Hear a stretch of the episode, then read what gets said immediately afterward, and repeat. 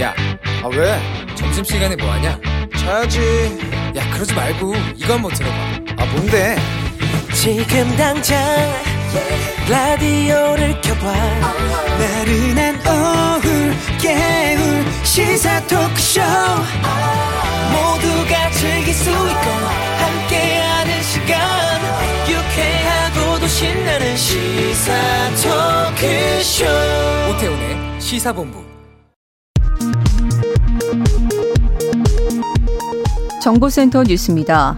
태풍 찬투가 제주에 근접하면서 제주도 육상과 해상 전역에 태풍 주의보가 내려졌습니다.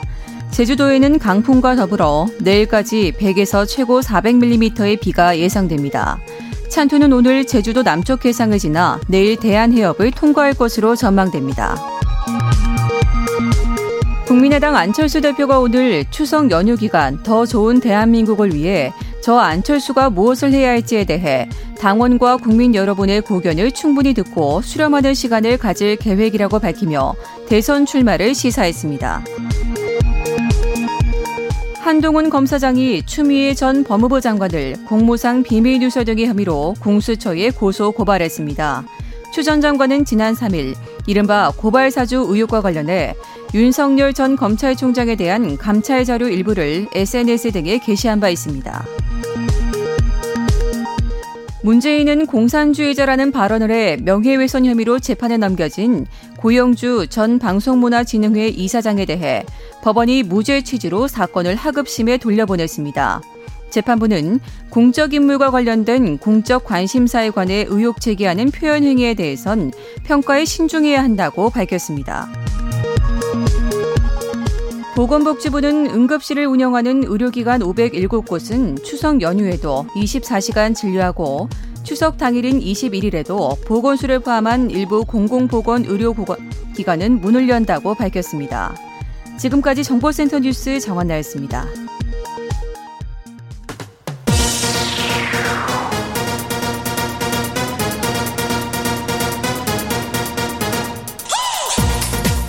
박정호의 본부 뉴스.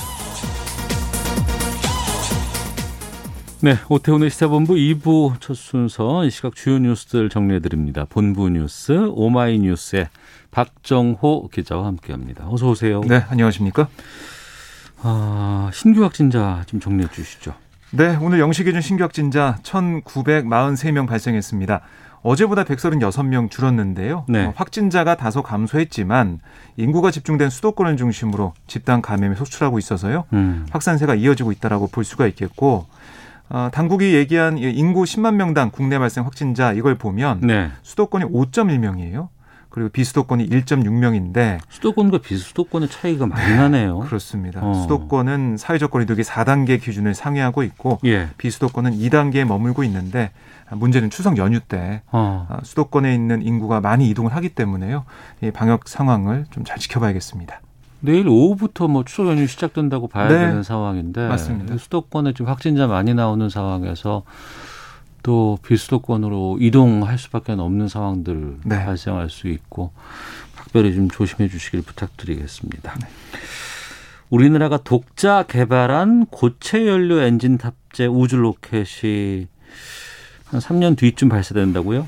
그렇습니다. 국방부와 과학기술정보통신부 얘기를 들어보면 고체 우주 발사체의 주요 구성품들을 검증하고 통합해서 2024년경 전남 고흥 나로우주센터에서 한국 독자 기술 기반의 고체 우주 발사체 이걸 발사할 계획이라고 밝혔는데요. 네. 이 로켓에는 한반도 지역을 정찰하는 500kg급, 그러니까 소형 정찰 위성이 탑재될 예정이에요. 네. 아, 그리고 이걸 통해서 정부는 세계 7대 우주 강국으로 도약한다 이런 목표를 세웠습니다. 그러니까 이게 지난 5월 한미 정상회담을 통해서 한미 미사일 지침이 해제되면서 발사체 사거리 또 중량 이게 크게 늘릴 수 있는 고체 로켓 엔진 개발이 가능해진 그런 결과인데요.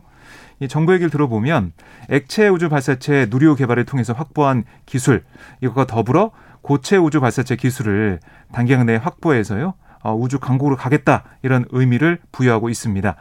아, 그리고 국방부 얘기를 들어보면 소형 발사체 개발 기술을 민간으로 이전할 계획이라고 해요. 음. 그래서 민간 기업 주도로 고체 엔진 발사체 제작과 아, 위성 발사 이게 이루어지도록 기술 지원도 추진하기로 했습니다. 네. 빅테크 기업들이 뭐 소상공인들이나 자영업자 이런 쪽에 침투한다. 그래서 네. 문제 많다고 지금 규제 계속 강화된다는 보도들 나오고 있자 카카오가 네. 상생 방안 내놓으면서 그렇습니다. 사회적인 책임 통감한다고 했었는데 네. 근데 이, 이- 이때 보니까 뭐 꽃배대 같은 거 안 하겠다고 하고 뭐 몇 가지 접겠다고 하고 조, 조치 취했었는데 네. 그 내용 가운데 택시와 대리운전 업계가 반발하는 게 있다고요? 그렇습니다. 카카오가 그 사회적 책임을 통감하면서 내놓은 방안을 보면 스마트 호출 서비스를 전면 폐지하고 또 택시 기사 대상 프로 멤버십 요금 이걸 월 9만 9천 원에서 3만 9천 원 인하하는 그런 내용이 있었어요. 이 스마트 호출 서비스가 바쁠 때 아니면 막 잘 안 잡힐 때 돈 더 얹어주면은 네. 호출되는 거 아니에요? 맞습니다. 아, 그런 걸 하겠다고 했었는데 안 하겠다고 했었죠. 이제. 예, 이제 예. 상생 방안 통해서 안 하겠다라고 한 거예요. 예. 아, 그리고 대리운전 기사들과도 상생을 위해 기존 20%의 고정 수수료 대신에 수요 공급에 따라서 0%에서 20%의 범위로 네. 할인이 적용되는 변동 수수료제 이걸 전국으로 확대 적용한다 이렇게 얘기를 했습니다. 예. 하지만 택시업계 얘기를 들어보면 뭐 이런 상생안 뭐 이거는 기존 업계에서 요구하던 공정 배차 담보나 수수료 체계에 대한 근본적인 변화 거리가 멀다라고 비판했고요. 어. 그리고 프로 멤버십 가격을 낮춘 건 더 많은 택시 사업자 멤버십 가입을 부추겨서 일부 손실을 보존하고 독점 체제를 견고히 구축하겠다. 이런 뭐 어, 방안이 아니냐 이렇게 또 지적을 하고 있어요. 그러면 상생이 아니잖아요. 그렇습니다. 예. 택시 업계 주장에 따르면 상생이 아닌 걸로 지금 보여지는 상황인데요. 음. 아, 그러면서 카카오 수수료를 1%로 제한하고 중형 택시 가맹 사업을 중단할 것, 그리고 광고료와 정보 제공료를 지급할 것, 뭐 이런 것들이 진짜 상생 방안이다. 이걸 요구하고 있습니다. 네. 그러니까 좀 카카오와 다른 입장인 걸로 어, 보이고요. 네. 대리운전 업계 역시 대리운전 변동 수수료 정책 확대, 아, 이건 오히려 카카오 지배력을 공고히 할 거다 라고 반발하고 있어요. 음. 정말로 카카오가 대리 기사를 원한다면 위한다면 기사의 이 제휴콜 프로그램 카카오 프로 기사 자- 가격을 인하해야 한다. 아, 또 진정으로 상생하고 싶다면 플랫폼 기업답게 이 콜을 운영하지 말고 중개 시스템만 운영할 것을 촉구한다. 이렇게 강조를 했습니다. 국민의힘 문재인 대통령을 향해서 유엔 총회 가서 대북 경고 메시지를 내라 이런 촉구를 했어요. 네, 국민의힘의 김기현 원내대표 오늘 당 최고위원회에서 이렇게 얘기했습니다. 이번 유엔 총회 연설 북한이 유엔 안보리 결의하는 위반, 위반하는 그 탄도미사일을 발사한 직후인 만큼 음. 이전과는 확실히 달라야 한다. 아, 이렇게 강조했고요. 문재인 대통령은 유엔 총회 연설에서 북한의 안보 위협을 강력히 비판하고 국제사회의 공조를 강화하는 그런 메시지 또 강력한 대북 경고 메시지 이걸 내야 한다라고 강조를 했습니다. 네. 아, 그러면서 대한민국 국민의 자존심을 지켜달라라고 문재인 대통령에게 요구를 했는데요. 아, 그리고 이제 북한이 어제 동해상으로 탄도미사일 두 발을 발사한 것을 놓고 청와대 대변인이 미상의 발사체라는 표현을 썼다면서 군에서 이미 탄도미사일이라고 밝힌 걸 굳이 미상의 발사체라고 표현한 거 이게 의아하다. 아, 북한 눈치 보기다라고 또 주장을 했습니다. 네. 국민의힘 이제 8강 결정됐는데 그렇습니다.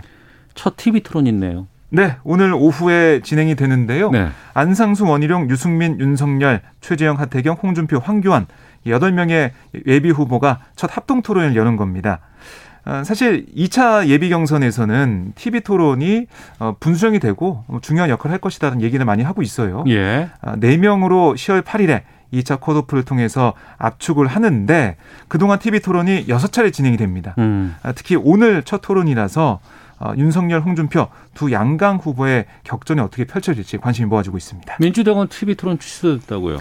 네, 이 호남권 지상파 8개사 공동기획으로 열리는 TV 토론 오늘 오후에 예정돼 있었는데 네. 주간 이 방송사 내에서 음. 코로나19 확진자가 발생해서요. 오늘 진행이 어렵게 됐습니다. 당 선관위는 추후 일정을 다시 협의할 계획입니다. 네. 우병우 전 청와대 민정수석 징역 1년 확정됐습니다. 네, 우 전 수석은 박근혜 정부 당시 국정농단을 묵인하고 국가정보원을 통해 불법 사찰한 혐의로 기소가 됐는데요. 대법원 3부는 이 우전수석에 대한 상고심에서 징역 1년을 선고한 원심을 확정했습니다. 음. 대법원 말 들어보면 그러니까 피고인이 그러니까 우전수석이 추명호 전 국가정보원 국익정보국장과 공모해서 추 전 국장의 직권을 남용해 국정원 직원들에게 청와대 특별감찰관과 전 평양 아, 전 평창 동계올림픽 조직위원장의 정보를 수집 보고하도록 했다. 아, 이런 직권남용 권리행사 방해 이 공수 사실만 유죄로 인정한 원심을 확정했다라고 설명을 했습니다. 네. 이미 지금 1년 넘겨서 수감됐었잖아요. 그렇습니다. 어. 네. 이제 뭐 예, 어쨌든 유죄가 확정됐다라고 보시면 되겠습니다. 알겠습니다. 여기까지 하겠습니다. 본부 뉴스 오마이뉴스의 박정호 기자와 함께 했습니다. 고맙습니다. 고맙습니다.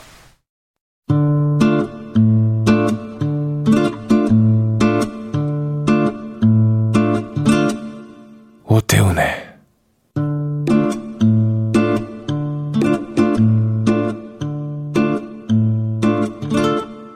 시사본부 네, 1시 11분 향하고 있습니다. 시사본부는 청취자 여러분들의 참여 기다리고 있습니다.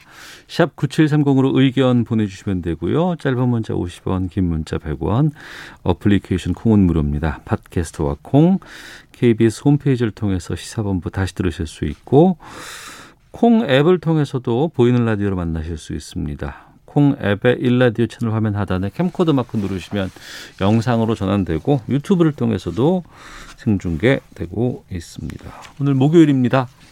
촌철 살인의 명쾌한 한마디부터 속 터지는 막말까지 한 주간의 말말말로 정치권 이슈를 정리하는 각설하고 더불어민주당 최민희 전 의원 나오셨습니다. 안녕하십니까? 안녕하세요. 불굴의 희망 최민희입니다. 네.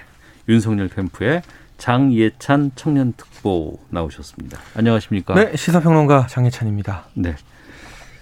어, 청년 특보로 할까요? 시사평론가로 할까요? 아무거나 좋습니다. 아, 그래요? 예. 병행해서 해보겠습니다. 제가 이 시간만 되면 기분 좋은 게 예. 최민희 의원님의 보라색 머리를 보면 네. 절로 미소가 나와요. 잘 어울리세요. 기분이 산뜻해지면서. 어. 그런가요? 예, 예, 예. 네, 다음에는 좀 찐보라로 해보겠습니다.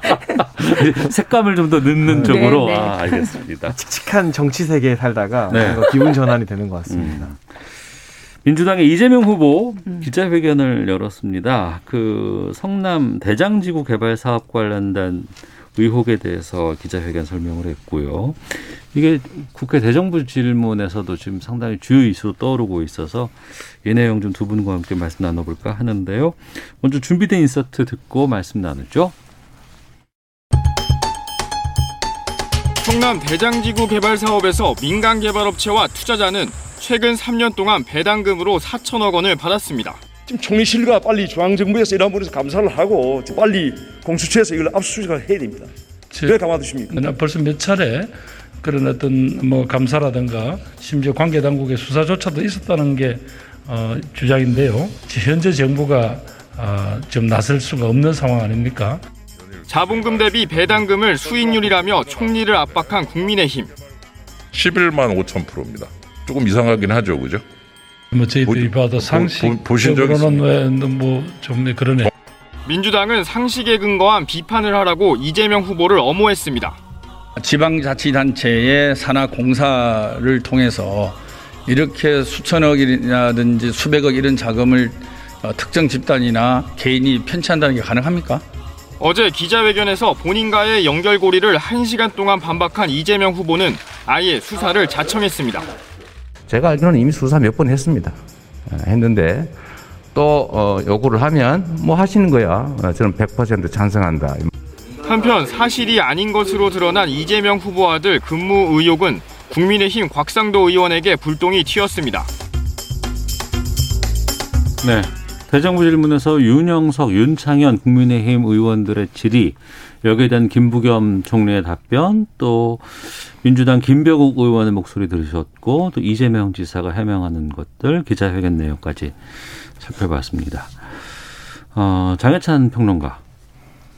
이게 대장동 도시개발 사업 특혜 의혹, 뭐 화천대유, 무협지에 나오는 말 같기도 하고 화천대유. 그러니까. 이게 무슨 특정 종교에 나오는 말이라는 네. 이야기도 있더라고요. 다들 궁금해하시 이게 뭔데 뭔데 막 이렇게 물어보시던데 야당에서는 뭐가 문제라고 보시는 겁니까? 일단은 시간이 길지 않으니까 네. 좀 핵심만 간추려서 설명드리면 음. 이 대장동 판교의 금사라기 딸에 공공 택지 개발을 하면서 네. 성남의 뜰이라는 특수 목적 법인을 세웁니다. 네. 그런데 이 성남의 뜰이 바로 이 대장동 개발을 그럼 담당하게 된 법인인데 성남시 같은 경우는 여기에 지분 50%를 가지고 있어요. 성남 도시개발공사가. 근데 지분 50%를 가진 도시개발공사가 최근 3년 동안 수익으로 1,830억 정도를 배당받았습니다. 네. 그런데 우리가 지금 줄기차게 이야기하고, 이야기하고 있는 화천대유가 성남의 뜰에 지분을 얼마나 가지고 있을 것 같으세요? 글쎄요. 1% 가지고 있습니다. 1%. 1% 가지고 있는데 3년 동안 577억을 배당받았고요. 네. SK 증권을 통해서 6명의 음. 지금까지 신원이 드러나지 않은 투자자들이 이 성남의 뜰 투자에 또 참석 참여를 했는데 네. 6% 가지고 있거든요. 네. 그러니까 1인당 1% 정도 가지고 있는 거겠죠. 음. 그동안 3년 동안 3,460억을 배당받았습니다. 네. 그러니까 지분 50%를 가지고 있는 성남 도시개발공사가 3년 동안 1,830억을 배당받는데 음. 합해봤자 지분 7%에 불과한 화천대유와 SK증권을 통한 6명의 지금 익명의 투자자들은 3년 동안 4천억이 넘는 금액을 배당받은 겁니다. 네. 왜 이렇게 막대한 이익이 어. 7명이라는 이 사람들에게 돌아간 것이냐. 예. 지금 이재명 지사 측에서는 그들이 위험 부담을 굉장히 많이 했다. 어. 그리고 성남시도 충분한 이익을 거뒀으니까 된 거 아니냐고 주장을 하고 있는데 네.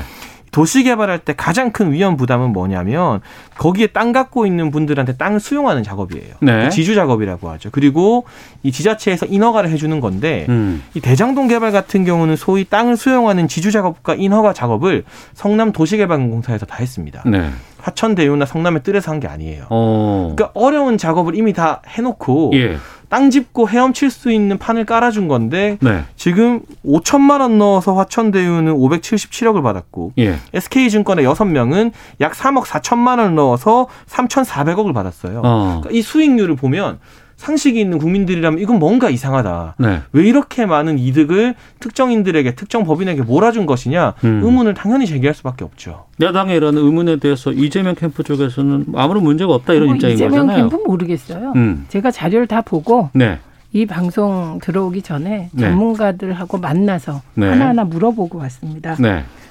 우선 지금 그 화천대유가 5천만 원 잡, 5천만 원 투자해서 얼마 벌었다고 하셨죠? 577억 배당 받았습니다. 저 말이 틀렸어요. 음. 무슨 말이냐면 5천만 원은 여기에 자본금이에요, 자본금. 이 회사의 자본금. 네. 그런데 이 5천만 원 자본금을 투자한 게 아니고요. 이 회사가 이제 조금 더 들여다보시라고 제가 사실을 알려드리는데 하나만 찍어서 말씀드리는 거예요. 그 5천만 원의 자본금을 가진 회사가 그건 이제 초기 설립할 때 5천만 원 넣어서 회사를 만들기도 하고 5억을 넣어서 만들기도 하고 이게 다 법에 정해져 있거든요. 네. 중요한 건 이 사업에 이 회사가 얼마의 자본을 동원했느냐가 중요해요. 네. 그게 지금 안 나오고 있어요. 음. 그래서 그 자본을 동원한 정도에 따라 수익금 배당금을 받기도 하고 이자를 받기도 하는 겁니다. 네. 그래서 이 전문가들 얘기는 기자나 정치인들이 너무 모르고 음. 문제 제기를 한다 이런 얘기였고요. 그래서 이거 예를 하나 들었고 그다음에 두 번째는 그래서 구체적으로 이재명 전 시장의 비리가 뭐냐 네. 이걸 뒤로 제가 패널들한테 물어봤더니 네. 첫째 뒷돈을 받거나 음. 특혜를 주고 네. 근데 이제 특혜 안 줬다는 거니까. 그러면 뒷돈을 받았다는 무슨 뭐 정황 증거나 뭐 증거가 있냐 없다는 거예요. 네. 그다음에 두 번째 자식을 특혜 취업시켰을 거다. 이게 장기표 후보가 주장했던 건데 이건 사실이 아닌 걸로 드러났고 거꾸로 곽상도 의원의 아들이 음. 이 화천 대유에 7년 동안 취업해 있었다는 건 팩트로 드러났어요. 네. 그리고 이 화천 대유 어, 이 대표가 전 언론인인데 김모 씨잖아요. 예, 예. 이분이 성균관 대학교 나왔고 곽상도 의원이 성균관 대학교를 나온 거예요. 어. 그리고 검사와 법조 기자로 만난 인연까지 있는 거예요. 예.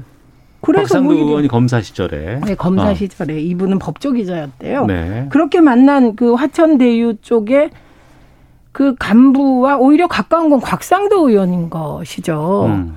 그러니까 사실 이거는 곽상도 의원 아들이 화천대유에 취업했다 7년 동안 나오는 순간 사실은 와르르 무너지는 시나리오죠. 그리고 네. 처음에 이재명 후보 아들이 거기 취업했다는데 이거 전혀 사실이 아닌 걸로 드러났는데 장기표 후보는 아직 뭐 떨어졌으니까 이해는 합니다. 컷오프에서 떨어지면 기분 정말 나쁘거든요.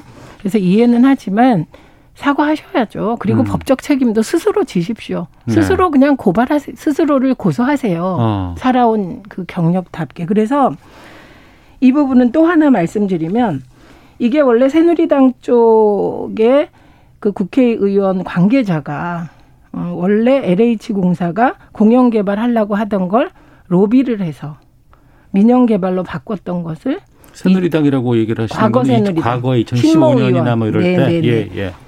그 사업 초기에 예, 사업 예. 초에 그랬던 걸 2010년에 이재명 후보가 성남시장에 당선되면서 공영 개발로 바꾼 거예요. 그래서 저는 1조 원 정도의 수익이 났는데 이 중에 5,500억을 소위 성남 시민들 향해서 이게 뭐 기부 체납이라고 하기도 하고 뭐라고 하기도 하고 어쨌든 돌린 거예요 이익을 나머지 5천억에 대해서 민간 기업들이 가져간 것까지 그걸 이재명 전 시장에게 책임을 묻는 이 경우는 어느 경우입니까? 그래서 음. 의혹을 제기하는 쪽은 오직하면 중앙일보가 너무 근거가 없지 않냐 이렇게 글을 썼거든요. 그래서 구체적으로 뒷돈을 받았거나 특혜를 주고 그 특혜를 줬다 뒷돈을 받았다 혹은 자식을 특혜 취업시켰냐 특혜 취업은 아닌 거니까요. 뒷돈 받은 증거라도 있습니까? 그러니까 이 자녀의 특혜 취업에 대해서는 장기표 후보가 잘못된 정보를 가지고 의혹을 제기했으면 네. 사실이 드러난 이상 사과하는 게 저는 정치적 도의상 맞다고 생각을 하고요. 네. 다만 네. 뭐 이재명 지사가 이 화천 대유나 SK 증권을 통해 투자한 사람들로부터 뒷돈을 받았다 이 주장을 지금 저희가 하고 있는 것은 아닙니다. 아니고. 그러나 김부겸 총리가 국회에서 이 정도 자본 대비 배당금 수익률이면 저희가 봐도 상식적으로는 조금 그렇다는 답을 했잖아요. 국민 누구나 5천만 원의 자본금으로 500억을 배당받을 수 있는 거 비상식적이라 생각할 거고 더 큰 문제는 화천대유뿐만이 아니라 SK 증권을 통해서 투자했다고 알려진 주주들이 6명인데 음. 실명이 알려지지 않고 천하동인 2호, 천하동인 3호 이런 어 익명으로 가명으로 이 이름이 처리가 되어 있습니다. 그런데 이 계산서 이 회계사에 따르면 김경률 회계사가 들여다본 자료에 따르면 천하동인 2호라는 투자자는요 870만 원 투자했어요. 그럼 SK 증권을 통해서 최근 어. 3년 동안 100억 원 배당받았습니다. 그리고 800만 원대 투자를 해서 네, 870만 원 투자해서. 어, 그리고 예, 예. 천화동인 5호라는 투자자는 5,500만 원 투자했는데 644억 원을 배당받았습니다. 이게 만약 정상적으로 자본을 끌고 투자금을 받기 위한 거라면 예. 이 사업에 800만 원 투자자, 5천만 원 투자자 이 정도 소액 투자 이게 뭐 소액이라는 게 들으시는 분들한테 죄송하지만 이 대규모 공공 택지 사업이라는 규모에 비해서 네. 이 정도 소액 투자자가 무슨 의미가 있겠습니까? 음. 그런데 이 천화동인 2호라는 분과 천화동인 5호라는 분은 870만 원 투자해서 한 분은 3년 동안 100억 배당 받고 5,500만 원 투자해서 644억 투자 받고 이거는 거짓 자료가 아니에요. 왜냐하면 SK 증권의 회계 자료에 등록된 내용이니까. 네. 이분들 도대체 누구냐는 거죠. 그리고 음. 이분들이 누구이고와 무관하게 성남시장 시절에 왜 성남 시민의 이익으로 돌아가야 될 사업을 7명의 이 특수한 개인이나 법인에게 이처럼 어마어마한 수익률을 안겨주는 사업을 허가해 줬다면 그러고도 이 사업을 허가해 준 사람이 당시에 성남 도시개발공사의 유모 기획본부장입니다. 네. 이후에 이재명 지사가 경기도 지사 되니까 어. 경기도 관광공사 사장으로 영전했어요. 예. 지금 그리고 이재명 지사 대선 캠프에 있다고 합니다. 이 정도 이 수익을 민간 사업자에게 떡하니 안겨준 사람을 계속 영전시키고 캠프에도 중용하고 이런 것들은 뭔가 문제가 있는 것 아닌가. 그리고 화천대유의 주주 이제 지분을 소유했다고 알려진 않아요, 이 음. 마무리 법조기자 김모 씨 네. 같은 경우는 화천대유 설립하기 7개월 전에 이재명 지사와 인터뷰를 했는데 네. 어쨌거나 현직 기자가 대표로 있는 실소유주인 어. 이 시행 경력이 전무한 회사가 갑자기 시행사가 된 것도 국민적 의혹 과정이니까 검증은 필요하죠. 어. 자 우선 제가 좀 아까 설명을 드렸는데 또 안 받아들이세요. 화천대유가 5천만 원 자본금을 가지고 회사를 설립한 것과 이 사업에 5천만 원을 투자했다는 게 전혀 다른 개념이라니까요. 그래서 그건 자료를 더 찾아보시라고요. 네. SK증권 투자한 거는 그냥 이건 투자입니다. 특정 아니요. 금전 신탁이기 때문에. 아니요, 아니요. 5천만 원 자본금이라고 네. 얘기했어요. 그거 말고 SK증권, SK증권. 네, SK 그렇죠. 그건 네. 다른 얘기예요. 네. 그러니까 팩트 하나하나를 확인하시고요. 음. 그 사람들이 그 영역에서 그런 일이 있었다면 그거 밝히십시오. 고발하시고 고소하시고 그거 밝히시면 돼. 중요한 건 지금 이재명 전 시장이 특혜를 줬느냐 일. 그리고 두 번째는 이재명 전 시장이 비리를 저질렀느냐잖아요. 그거 네. 근거 한번 대보시라고요. 또 보통 이런 의혹 제기에서부터 시작하는 거잖아요. 과거에 네. 국정농단이든 무슨 사건이든. 그런데 어.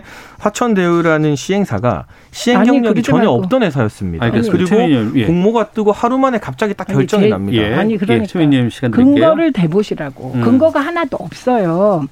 그리고 이게 김부겸 총리가 어, 그 국정감사에서 얘기한 걸 근거로 자꾸 대는데 저는 김부겸 총리가 이 내용을 자세히 알아서 이상하다고 말한 게 아니라 그냥 그 질문을 할 때 5천만 원 넣어서 어 570억 벌었습니다. 11만 배입니다. 이 자체가 이상하지 않습니까? 그거 이상하다 이렇게 말한 거예요. 이상하죠. 왜 이상하지 그냥. 네, 네. 그런데 제가 말씀을 드리니까 5천만 원을 투자한 게 아니라 이거 그냥 회사 자본금이고 이후에 어떻게 돈을 조달하고 자본을 투자했나 살펴봐야만 한다라고 말씀을 드리니까 아 그렇겠구나 싶잖아요.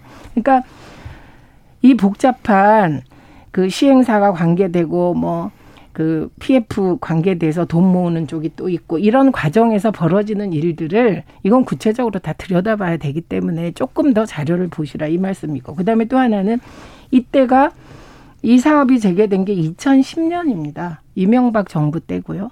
2012년에는 박근혜 대통령이 들어서고 그리고 이재명 지사는 이와 관련하여 제가 알고 있, 있는 것만으로도 두세 번 수사받았어요. 그리고 이게 심지어 2018년 문재인 정부 들어서서도 대법원까지 갔던 그 재판에서 이것도 다시 문제가 돼서 수사를 받았습니다. 네. 그런데 무죄가 된 사안이에요, 이 음. 사안이. 그러니까 저는 뭐 대선 기간이니까 이런 문제 제기 나올 수 있다고 생각합니다. 네. 그런데 만약에 이게 뻔한 거예요. 왜 그러냐고 뒤에서 물어보면 뒷돈 받았을 수도 있고 특혜 줬을 수도 있고 그다음에 차명으로 무슨 거기에 주식 가지고 어떻게 할 수도 있고 뭐 이런 얘기예요. 근데 근거가 하나도 없는 거예요.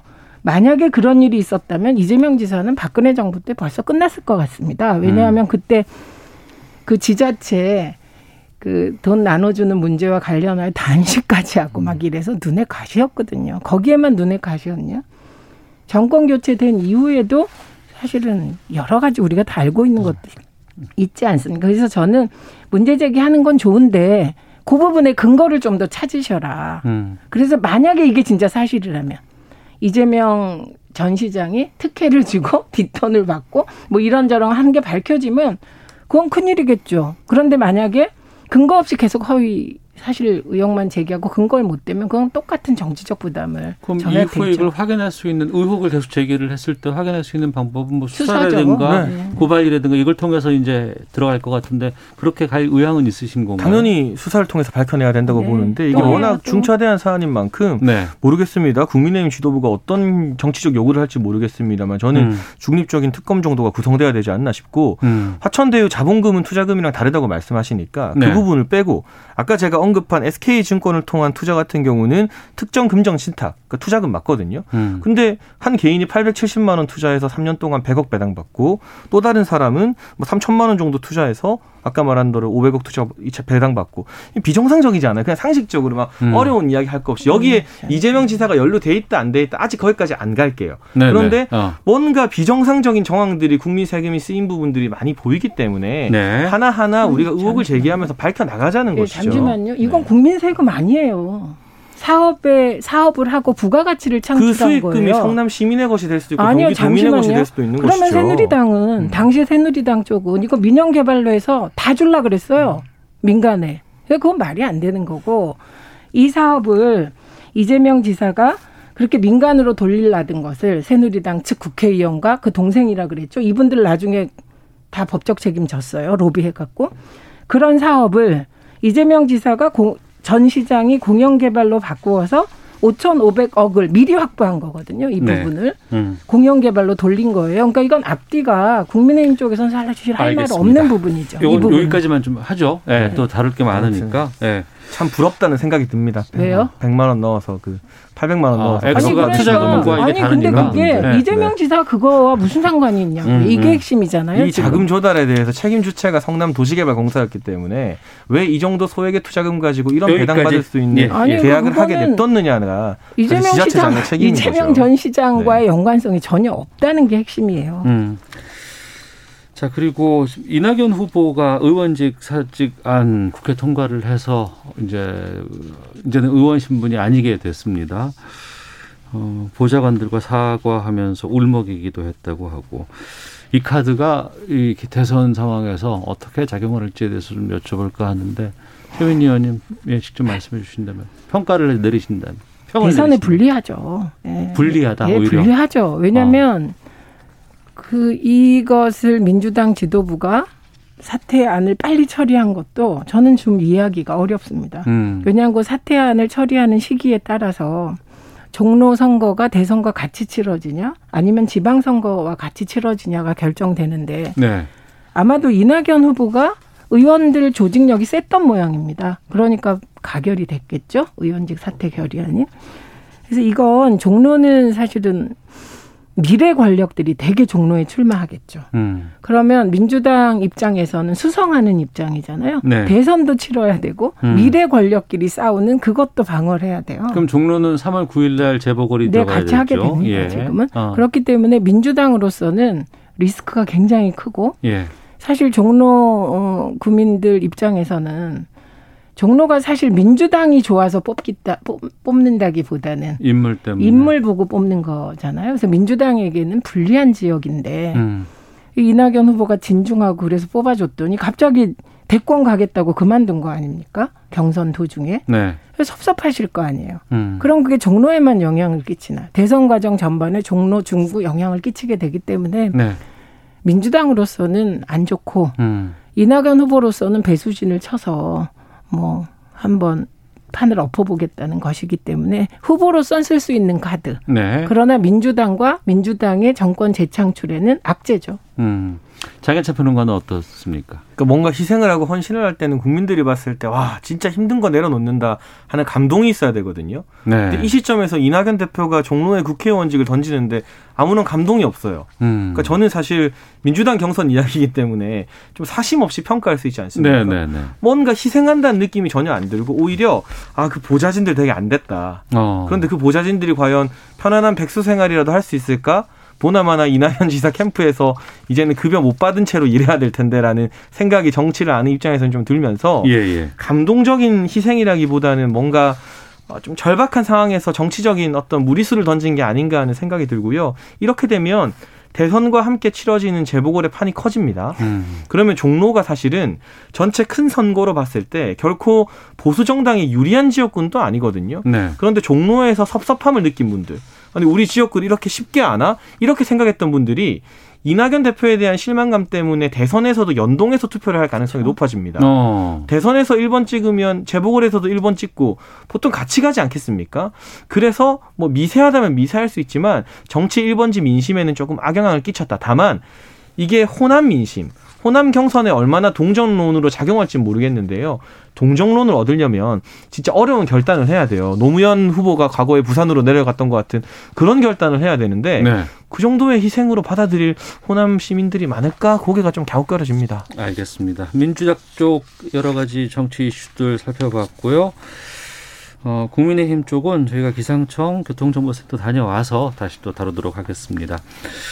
태풍이 지금 남해안 쪽에 어, 올 것 같은데 날씨와 미세먼지 정보 강혜종 씨가 전해주십니다. 네, 날씨 정보입니다. 서귀포 해상에서 지금 북상하고 있는데요. 제주와 제주 전해상, 서해남부 먼바다, 남해동부 먼바다에 태풍특보가 발효 중입니다. 점차 태풍특보는 확대되겠습니다. 현재 여수와 서귀포, 제주 등의 바람이 강해지면서 초속 20m 넘게 나오는 지역들이 2시간 전부터 늘고 있습니다. 제주와 남해안은 태풍의 직접적인 영향을 가장 강하게 받겠고요. 오늘부터 본격적으로 받습니다. 빗줄기도 제주의 경우 이제 앞으로 시간당 50에서 80mm로 강해지겠고요. 이미 수백 밀리미터의 강우량이 누적돼 있기 때문에 내일까지 100에서 300, 많게는 산지 쪽은 400mm 이상도 보고 있습니다. 비 피해 없도록 대비하셔야겠습니다. 이뿐 아니라 전남 동부와 경남권 해안으로도 최고 80mm, 그 밖에 충청 이남 지방 10에서 60mm 가량 내리겠습니다. 바람도 지금 초속 20m 이상은 물론이고 최대 초속 40m 이상으로 부는 지역이 제주에는 있겠습니다. 오늘 낮 최고 기온은 서울 28도 등 24도에서 29도 분포고요. 수도권과 영서는 오늘 맑겠습니다. 다만 내일은 전국 대부분 지역에 비가 내리겠고 현재는 제주도에만 오고 있는 비가 또 전북, 경북, 전남을 포함한 남부 지방으로 점차 확대되고 밤에는 충청 지방까지 오겠습니다. 지금 서울의 기온은 26.7도입니다. 지금까지 날씨였고요. 다음은 이 시각 교통 상황 알아보겠습니다. KBS 교통정보센터의 공인혜 리포터입니다. 네, 이 시각 교통정보입니다. 명절을 앞두고 있어서 평소 이 시간에 비해 어느 곳을 지나시든 차가 많습니다. 시간을 넉넉히 두고 출발하셔야겠는데요. 먼저 서해안고속도로 서울 쪽 서해대교 부근의 정체 3차로에서 작업하고 있어서입니다. 이후 목감 부근 4차로에서 추돌 사고가 나 뒤로 1km 구간 무척 혼잡하고요. 일찍 분기점부터 금천까지도 더딥니다.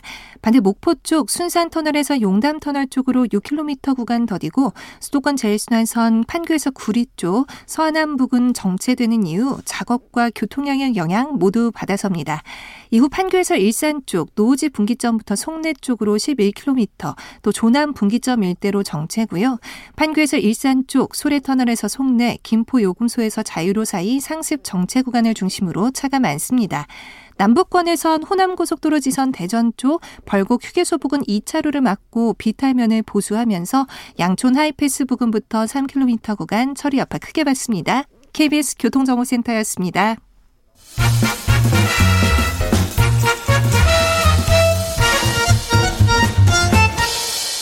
오태훈의 시사 본부 네, 각설하고 민주당 최민희 전 의원 아, 그리고 국민의힘 장해찬 지금 윤석열 캠프 청년 특보와 함께 말씀 나누고 있습니다. 국민의힘 대선 경선 1차 컷오프 8강 압축됐습니다. 득표율 순위는 공개되지는 않았는데 예상했던 것처럼 여기저기 막 돌아다녀요 지금 상황에 대해서 다들 보셨을 것 같기도 하고 거기에 대해서 따로 말씀은 안 드리겠습니다만 관련된 인서트 듣고 시작하겠습니다. 윤석열, 홍준표, 유승민, 최재형 등 주요 후보들을 포함해 8명이 첫 문턱을 넘었습니다. 열렬히 지지를 해주신 거에 대해서 박중한 그 책임감을 느낍니다. 또 출렁거릴지 그건 아무도 모릅니다. 만족스럽게 생각합니다. 주자간 신경전도 이어졌습니다. 고발사주 의혹과 관련해 박지원 원장과 조성은 씨 만 남 자리에 홍준표 후보 측근이 동석했다는 의혹을 윤석열 후보 측이 제기한 게 발단이 됐습니다. 엉뚱한 소리 하면 그냥 두지 않는다. 비열하고 치사하게 그게 뭐요? 그 자리에 누가 있었다 하니 신원을 밝혀달라고 한 것인데 의원이 무슨 퇴출까지 될 필요가 있겠습니까? 네. 국민의힘 상황 보겠습니다. 어, 윤석열 대 홍준표, 홍준표 대 윤석열. 이 구도가 상당히 지금 판이 지금 완성돼 가는 그런 모양이에요. 그리고 지금 고발 사주 의혹 이른바 이것이 또 지금 주요 이슈로 지금 떠오르고 있는 상황이고. 아, 지금 전반적으로 먼저 최민희 의원께서는 어떻게 지켜보고 예, 계세요? 우선 저는 이 고발 사주, 뭐 제보 사주 이렇게 되는데 고발 사주는 아니고 음. 정확히 검찰의 선거 개입, 검찰 권력의 사유와 의혹이죠. 이게 정치적 시효는 끝났다고 생각합니다. 네. 반영될 게 다 반영됐고 어. 이제 남은 건 수사 결과 발표와 그에 따른 법적 책임 공방인데 이거는 대선 전에 안 끝날 일이에요. 네. 그렇기 때문에 이제 저는 이게 끝났다고 봐요. 음. 그리고 그 끝난 결과로 나온 게 양강구도 비슷한 현상이 나타났다 이렇게 보고 그런데 많은 분들이 홍준표 후보가 후보가 될 거라고 예측합니다만 저는 그 국민의힘의 경선 룰 때문에 네. 윤석열 후보가 될 가능성이 좀 더 높다고 봅니다. 1차 컷오프에서는 국민 80, 당원 20. 네, 2차에서는 50 아니 3대 7. 3대 7. 3대 7. 입니다 네. 그리고 마지막엔 5대 5대 5예요. 그래서 예. 이 마지막이 당원호 여론조사 5인데 그러니까 갈수록 당원의 비율이 높아지는 높아지기 거죠. 때문에 예. 아마 당원들은 압도적으로 윤석열 후보를 지지할 가능성이 높다고 봅니다. 음. 그래서 저는 다른 분들과는 다르게 윤석열 후보가 후보가 될 가능성이 높아 보입니다. 음. 근데 여기 하나의 복병은 토론회인데요. 네. 토론회에서 홍준표 후보의 그 거포가 네. 윤석열 후보와 만났을 때 음. 어떤 일이 벌어질지는 잘 모르겠습니다. 어. 네, 그럼에도 불구하고 토론회조차 이미 정해진 구도 속에서 진행되지 않을까 이런 생각입니다. 네. 윤석열 후보에 대한 여러 가지 악재들은 그동안 많았었는데 그 악재 수나 공격 이런 거에 비해서는 좀 지지율은 공고하게 버티고 네. 있다라는 느낌이 좀 있거든요. 단단하죠. 어. 캠프에서 보시는 그 상황은 어떻게 판단하고 있는지도 궁금하고 그리고 많은 국민들이 궁금해하시는 거 정치에 좀 관심 있는 분들은 홍준표하고 윤석열하고 토론으로 붙으면 어떨까 여기에 대해서 관심들 많을 거예요. 엄청나게 시청률이 높을 것 네. 같습니다. 그래요. 어떻게 오늘 보세요? 5시부터 첫 토론회가 열린다고 하는데 네네. 어떻게 보면 그동안 이 상대 후보 측에서 음. 윤석열 후보의 토론에 대한 기대치를 많이 낮춰놨기 때문에 네. 사실은 뭐 70점, 80점만 맞아도 어, 굉장히 잘하네. 이렇게 잘하네라는 좀 반사 이익을 누릴 수 있을 것 같고요. 정무적으로 봤을 때. 네. 반대로 토론에 자신 있다고 많이 과시했던 후보들은 80점, 90점을 받아도 음. 어, 그냥 4년 전, 5년 전과 비슷한데 왜 그랬었던 걸까? 눈높이가 다르다. 네, 눈높이가 다른 부분이 있어요. 예. 그래서 지금의 어떤 기대 심리라거나 토론을 바라보는 시청자들의 어떤 태도가 윤석열 후보 측에겐 그렇게 불리하지 않다라는 생각을 하고요. 네. 어, 아마도 이 후보가 상대 후보에게 질문하는 뭐 주도권 시간에 대다수의 후보들이 윤석열 후보를 상대로 질문을 하지 않을까 싶습니다. 이게 음. 민주당 1차 경선에서 이재명 지사가 질문 다 받았던 것과 비슷한 장면이 펼쳐질 텐데 네. 오히려 그런 구도가 윤석열 후보 같은 경우는 뭔가 이 상대방으로부터 공격을 받을 때 또는 정부로부터 단합을 받을 때 그때 더 빛이 나고 힘이 나고 자기 색깔이 나오는 스타일이었기 때문에 좀 윤 후보의 진면목을 알릴 수 있는 무대가 판이 깔리지 않을까 하는 생각을 하고요. 음.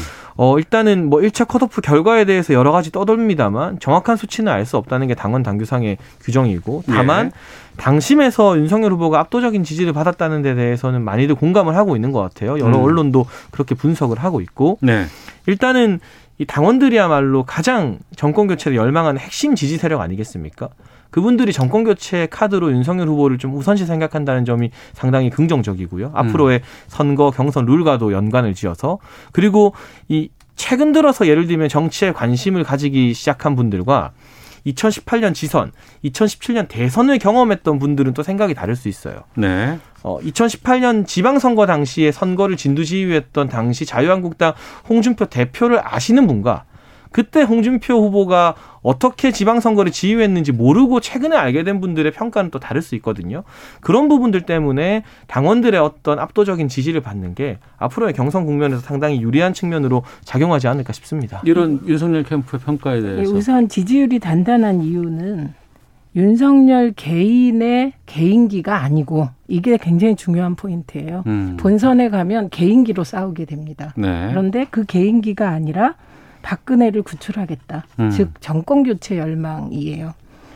그러니까 사실 태극기 세력 등 전통 지지자들이 윤석열 후보를 지지하고 싶겠습니까? 박근혜를 구속시킨 사람이에요. 수사하고. 그런데 지지한단 말이죠. 이게 아이러니예요.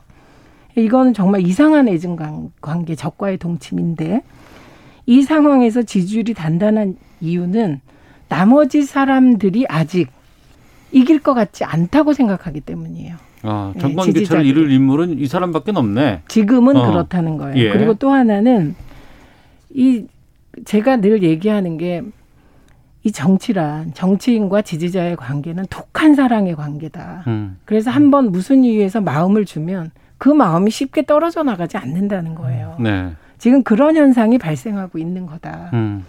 그런데 보면 느슨한 지지층에서 일부 떨어져 나갔어요. 그 여론조사를 면밀히 보면. 그러니까 그 느슨한 지지층이 떨어져 나간 부분에 대해서 이제 긴장해야 되는 지점이겠죠. 그리고 만약에 토론회에서 기대와 달리 저는 홍준표 후보를 주목하지만 저 내심으로는 오히려 윤석열 후보가 걱정해야 되는 사람은 유승민일 것이다. 이렇게 생각합니다. 어. 내용상으로. 네, 네. 네, 왜냐하면 이 겹치잖아요. 그 어. 느슨하게 중도에 있는 분들이 떨어져 나갈 때 유승민 후보가 예를 들면 말실수 중에 그게 정책과 관계된 비정규직 정규직 문제라든지 손 이 노동 육체 노동에 대한 비하에 대해서 접근할 수 있는 사람 유승민 후보거든요. 그래서 의외의 복병일 수 있겠다 이렇게 봅니다. 음. 그럼에도 불구하고 룰상 5대5 룰상 윤석열 후보가 최종 후보가 될 가능성은 여전히 높다 이렇게 음. 보죠. 알겠습니다. 추석 지나고 이제 또 여러 가지 정치적인 뭐 바닥 민심들 흐름들 어떤지는 또 살펴보고 하도록 하겠습니다. 여기까지 하죠. 예, 더불어민주당 최민희 전 의원, 윤석열 캠프의 장해찬 청년 특보 두 분과 각설하고 마치겠습니다. 두 분 말씀 고맙습니다. 그리고 추석 명절 잘 보내시고 예, 메리 추석. 네. 네. 건강히 잘 보내세요. 예, 여기까지 하겠습니다. 오태훈의 시사본부는 여러분의 소중한 의견을 기다립니다. 짧은 문자 50원, 긴 문자 100원의 정보 이용료가 되는 샵 9730, 우물정 9730번으로 문자 보내주십시오. KBS 라디오 앱 콩은 무료입니다. KBS 라디오 오태훈의 시사본부. 지금 여러분은 대한민국 라디오 유일의 점심 시사 프로그램을 듣고 계십니다. 네. 국민 MC 하면 어떤 분들 떠오르십니까? 뭐 이경규, 유재석, 강호동 이분들께 이런 호칭들 많이 부시는데 이분분 이분들보다 원조 국민 MC가 있습니다. 바로 국내 최장수 TV 프로그램 전국 노래자랑 42년 동안 이끌고 있는 송혜 선생님인데요. 원조 국민 MC, 국민 MC 송혜 님의 95년 인생을 담은 영화가 곧 개봉된다고 합니다. 세상의 모든 리뷰에서 이 내용 좀 살펴보겠습니다. 김선영 문화평론가 전화 연결되어 있습니다. 안녕하십니까? 네, 안녕하세요. 네, 영화 제목이 송해 1927 이렇게 돼 네. 있네요. 네. 일, 예, 소개해 네, 주시죠. 아무래도 이제 많은 분들이 예상하시다시피 이제 1927은 송해 선생님의 그 출생 연도고요. 네. 그래서 이제 올해로 이제 95년 이제 그 인생사를 그 다큐멘터리에 담은 그런 작품이고요. 네. 주로 이제 그 뭐 마담 B라든지 Beautiful Days처럼 다큐멘터리와 극영화를 오가는 윤재호 감독이 연출을 했고요. 네. 이게 사실은 이제 최근에 야 이제 국내 개봉을 확정을 했죠. 11월에 이제 확정을 하게 된 건데 작년에 이미 이제 부산 국제 영화제에서 첫 선을 보이면서 그 입소문을 모았었고요. 네. 그 이후에도 뭐 제천 국제음악 영화제라든지 뭐 EBS 국제 다큐 영화제 등 여러 영화제를 통해서 음. 이제 프리미어를 이제 선보였어요. 네. 그 작품이 이제 막 개봉이 되는 건데, 어, 이 영화 같은 경우 좀 더 주목을 받고 있는 게, 우리가 이제 송혜 선생님 하면, 물론 이제 예능인으로서도 엄청난 그 위상을 가지고 계시지만, 또 인간 송혜의 어떤 굴곡 많은 개인사로도 많이 알려져 있잖아요. 예. 그래서 무대 뒷면에 좀 인간적인 면모에, 그리고 이제 그 굴곡 많은 어떤 개인사, 뭐 가족사까지 좀 그동안 이제 미디어에서 자주 접하지 못했던 어떤 내밀한 속마음까지 이제 담고 있다고 알려져서요. 많은 분들이 이제 개봉을 좀 눈여겨보고 계십니다. 그러니까 송혜 선생님의 출생 연도가 1927년 일제 강점기 한참 중간 때잖아요. 네, 그렇죠. 야, 이거 정말 근데 지금도 현역에서 활동하시는 분이고. 그렇죠. 거의 뭐 한국 근대사의 산 증인이라고 살아있는 역사라고 할 수가 있고요. 음. 그 영화 제목이 이제 이게 송혜 선생님의 출생 연도긴 하지만 이런 숫자가 담긴 의미를 이제 굳이 제목에 딱 붙여서 강조를 한 이유는 이제 이분이 단순히 어떤 국내 최고령 현역 연예인으로서의 위상만 지니고 있는 것이 아니라 네. 이제 걸어온 발걸음 자체가 이제 어떤 한국 뭐 근대사뿐만이 아니라 어떤 연애사의 기록이기도 하기 때문에 네. 그런 숫자 역사 적인 의미를 좀 강조하기 위해서 숫자를 이제 제목에 내세운 것 같고요. 음. 어, 실제로 송혜 선생님은 그동안 이제 쭉 그 연예계 활동을 하는 동안 네. 굉장히 방송 환경이 많이 바뀌었잖아요. 어, 그럼요. 예, 예, 예. 엄청나게 많이 바뀌었는데 네. 네, 그런 그 활동 이력을 되짚어 보면서 이런 어떤 연애사가 바뀌는 그런 흐름 같은 것들도 짚어볼 수 있어서 그런 의미에서 이제 숫자를 강조한 네, 제목을 뭐 붙이지 않았을까 예상이 됩니다. 결국엔 1927년부터 지금까지의 우리나라 연애 역사라든가 공연이라든가 이런 흐름들을 다 담고 있는 다큐멘터리라고 이해할 수도 있겠네요. 네. 그럴 어. 거라고 예상이 됩니다. 이제 송혜 선생님의 개인사에 이미 그런 게 다 이렇게 함축이 돼 있으니까요. 아, 그것들을 다 투영할 만한 인물이 송혜 선생님이 되게 되는 거고. 네. 전국 노래자랑 이거 빼놓을 수는 없는데 42년 동안 하셨어요. 네. 아, 이게 첫 방송은 이제 1980년도에 네. 시작을 했죠. 음. 이때가 이제 사실은 그 국민 드라마로 또 불렸던 전원 얘기도 같이 방송을 한 시기고 네. 처음으로 이제 컬러 TV로 이렇게 전환되던 시기거든요. 그렇죠. 1980년이면은 그렇죠. 컬러 TV 시작할 때예요. 네, 맞아요. 그렇죠. 네, 그리고 네. 그때 당시에 이제 컬러 TV로 바뀌면서 어, TV 방송, TV 프로그램이 어떤 종합 엔터테인먼트로서의 기능을 음. 막 이렇게 하려는 시점에 전국 노래자랑이 우리 그야말로 우리 민족의 어떤 흥과 네. 신바람을 담은 그런 버라이어티로서 첫 등장을 하면서부터 크게 사랑을 받았는데 송혜 선생님은 이 프로그램을 이제 1988년도부터 음. MC를 맡아왔고요. 네. 그래서 지금 올해로 46년째 이끌고 계시는데요. 이게 지금 요즘 굉장히 방송가에 최근 몇 년 동안에 오디션 프로그램 열풍이 막 불었었잖아요. 그렇죠. 예, 예, 네. 예. 그 가운데서 이제 전국 노래자랑이 이런 국내 오디션 프로그램의 원조다 이러면서 음. 되게 저희 재평가를 많이 받기도 했어요.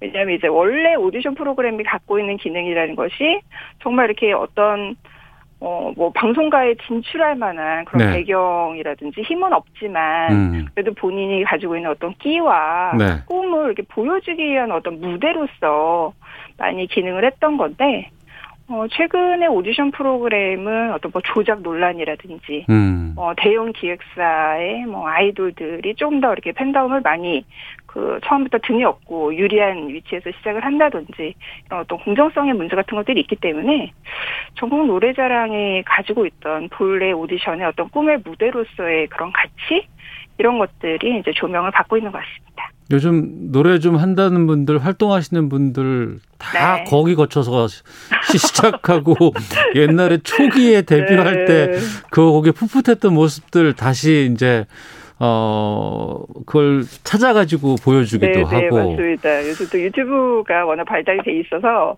그 옛날 영상들을 심심찮게 찾아볼 수 있더라고요. 네 게다가 그 네. 일요일 날 좀 늦지막히 일어나서 그렇죠. 아침 좀 먹고 브런치처럼 먹고 나서 텔레비전 네. 탁 틀면은 전국 하면 뭐 노래자랑 빠빠빠빠 하고 있잖아요 그거 네, 뭐 아. 정말 거의 시그니처 같은 오프닝이고. 네네 예, 송혜 선생님도 항상 이제 일요일의 남자 송혜입니다 이러면서 인사를 하시잖아요. 음 그러니까 거의 이제 국민 프로그램이라는 호칭이 붙어도 전혀 어색하지 않는.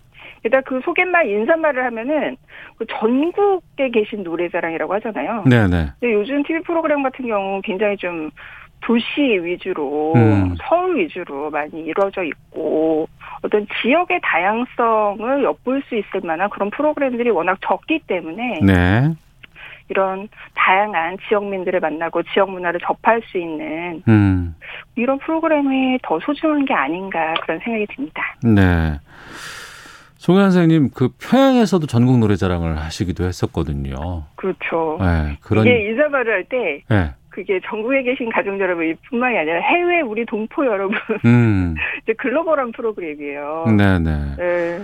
그래서 그런 상황에서 지금 이제 또 연세도 있으시고 네. 최근에 지금 모습 뵈면은 살이 좀 많이 빠지셨어요. 어, 네. 맞아요. 최근 기사를 보니까 네. 7kg 정도 이렇게 빠지셨다고 하더라고요. 어. 저희 또, KBS에서도 항상 네. 구름다리 건너서 오시면서 거, 건강하게 걸어오시는 모습 뵈면 항상 든든하기도 네. 하고 참 그랬었는데 아, 건강 오래 하셨으면 좋겠다는 생각이 들기도 네, 하고 거의 송혜 선생님의 건강이 전 국민의 관심사입니다. 예. 이 영화 관련 인터뷰에서 보니까 그 송혜 네. 선생님 이후에 이 전국 노래자랑을 네. 누가 진행할 것인가 여기에 대한 것들이 상당히 화제가 되기도 했다면서요. 네. 그러니까 사실 이게 초미의 관심사죠. 예능계 최고 워낙 이게 상징적인 프로그램이다 보니까 네. 어 이게 송혜 선생님이 과연 이후에 음. 누가 이 자리를 이어받아 MC를 할까 이런 게 굉장히 좀 오래 전부터 예능계 최고의 관심사였는데 네. 그뭐 이경규 씨라든지 뭐 허참 씨라든지 음. 뭐 강호동 씨라든지 뭐 이수근 씨라든지 수많은 이제 예능인들이 네. 많이 거론이 됐었는데 최근 인터뷰에서 혹시 예상을 하시나요? 어느 분을 찍으셨는지? 아니요, 저 모르겠어요. 뭐. 그 네. 이상벽 아나운서를 아, 송혜 선생님이 네. 직접 내 후임은 이상벽 그 진행자가 될 거야라고 아, 됐으면 좋겠어요. 좋겠다. 이렇게. 네, 이렇게 어. 마음속에 정해놨다. 이렇게 희극인이 아니라 네. 정통 진행자 출신을 음. 또 마음속으로 정해놨다고 말씀을 하셔가지고 네. 어, 좀 놀라기도 했어요. 음. 그래도 올해 더 그냥 계속 꾸준히 건강한 모습 유지해 가면서 좀 하셨으면 좋겠다는 생각이 드는데. 그렇죠. 모든 이들의 바람이 아닐까. 어. 1927년생이시고 일제 강점기 또 한국 전쟁 또 여러 가지 우리 현대사의 부침들을 다 몸소 체험하고 또 그뭐 좋게 정치적인 것도 됐고 아니면 연애사적인 것도 됐고 아니면 미디어의 변화라든가 이런 것들을 다 담고 있는 인물이시잖아요. 그렇죠. 좀 여기에 좀 의미를 부여할 수밖에 없는 분이 아닐까 싶기도 한데 어떻습니까? 그 저는 이제 그 굴곡만은 어떤 역사의 산 증인이라고 불리면서도 네. 결과적으로 이런 어떤 국민 MC라는 자리 위치를 계속해서 음. 보수해 왔던 거는 이분이 그 굴곡만의 역사를 관통하는 어떤 본질적인 그 방송의 미덕이랄까 이런 게 아무래도 있기 때문에 네. 예, 계속해서 사랑을 받는 게 여전히 이제 현역으로 사랑받고 있는 게 아닌가 하고 그것은 바로 이제 전국 노래자랑이 장수하는 이유이기도 한데 네. 어떤 시청자들과의 소통과 공감 음. 근데 이게 사실은 되게 많이들 하는 말이지만 실제로 프로그램에서 이렇게 꾸준히 이렇게 구현하는 네. 예가 드물고 어. 사실은 방송의 가장 큰 과제이자 어떻게 보면 변하지 않는 가치잖아요. 음. 근데 우리 전국 노래자랑을 보면 항상 이렇게 시그니처 같은 장면이 네네. 이제 무대 위에 사람만 조명하는 게 아니라 그렇죠. 같이 이제 관객들이 어울러서 춤추는데 아, 그럼요. 송해 선생님도 같이 막 어울러서 네네. 춤추시고 그러니까 이런 자연스러운 공감과 소통이 알겠습니다. 이분의 미덕이 아닌가 싶습니다. 청취자 이영우님께서 후배들에게 길을 터줘야 하지 않을까 생각도 들긴 하지만 네. 송배 선생님은 예외입니다. 20년 년 전인가 은퇴하셨다가 시청자들이 원해서 다시 오셔, 돌아오셨으니까요. 라는 네. 문자 보내주셨네요. 이걸로 가름하겠습니다. 김선영 문화평론가였습니다. 고맙습니다. 감사합니다. 예, 시사본부 마치겠습니다. 내일 뵙겠습니다. 안녕히 계십시오.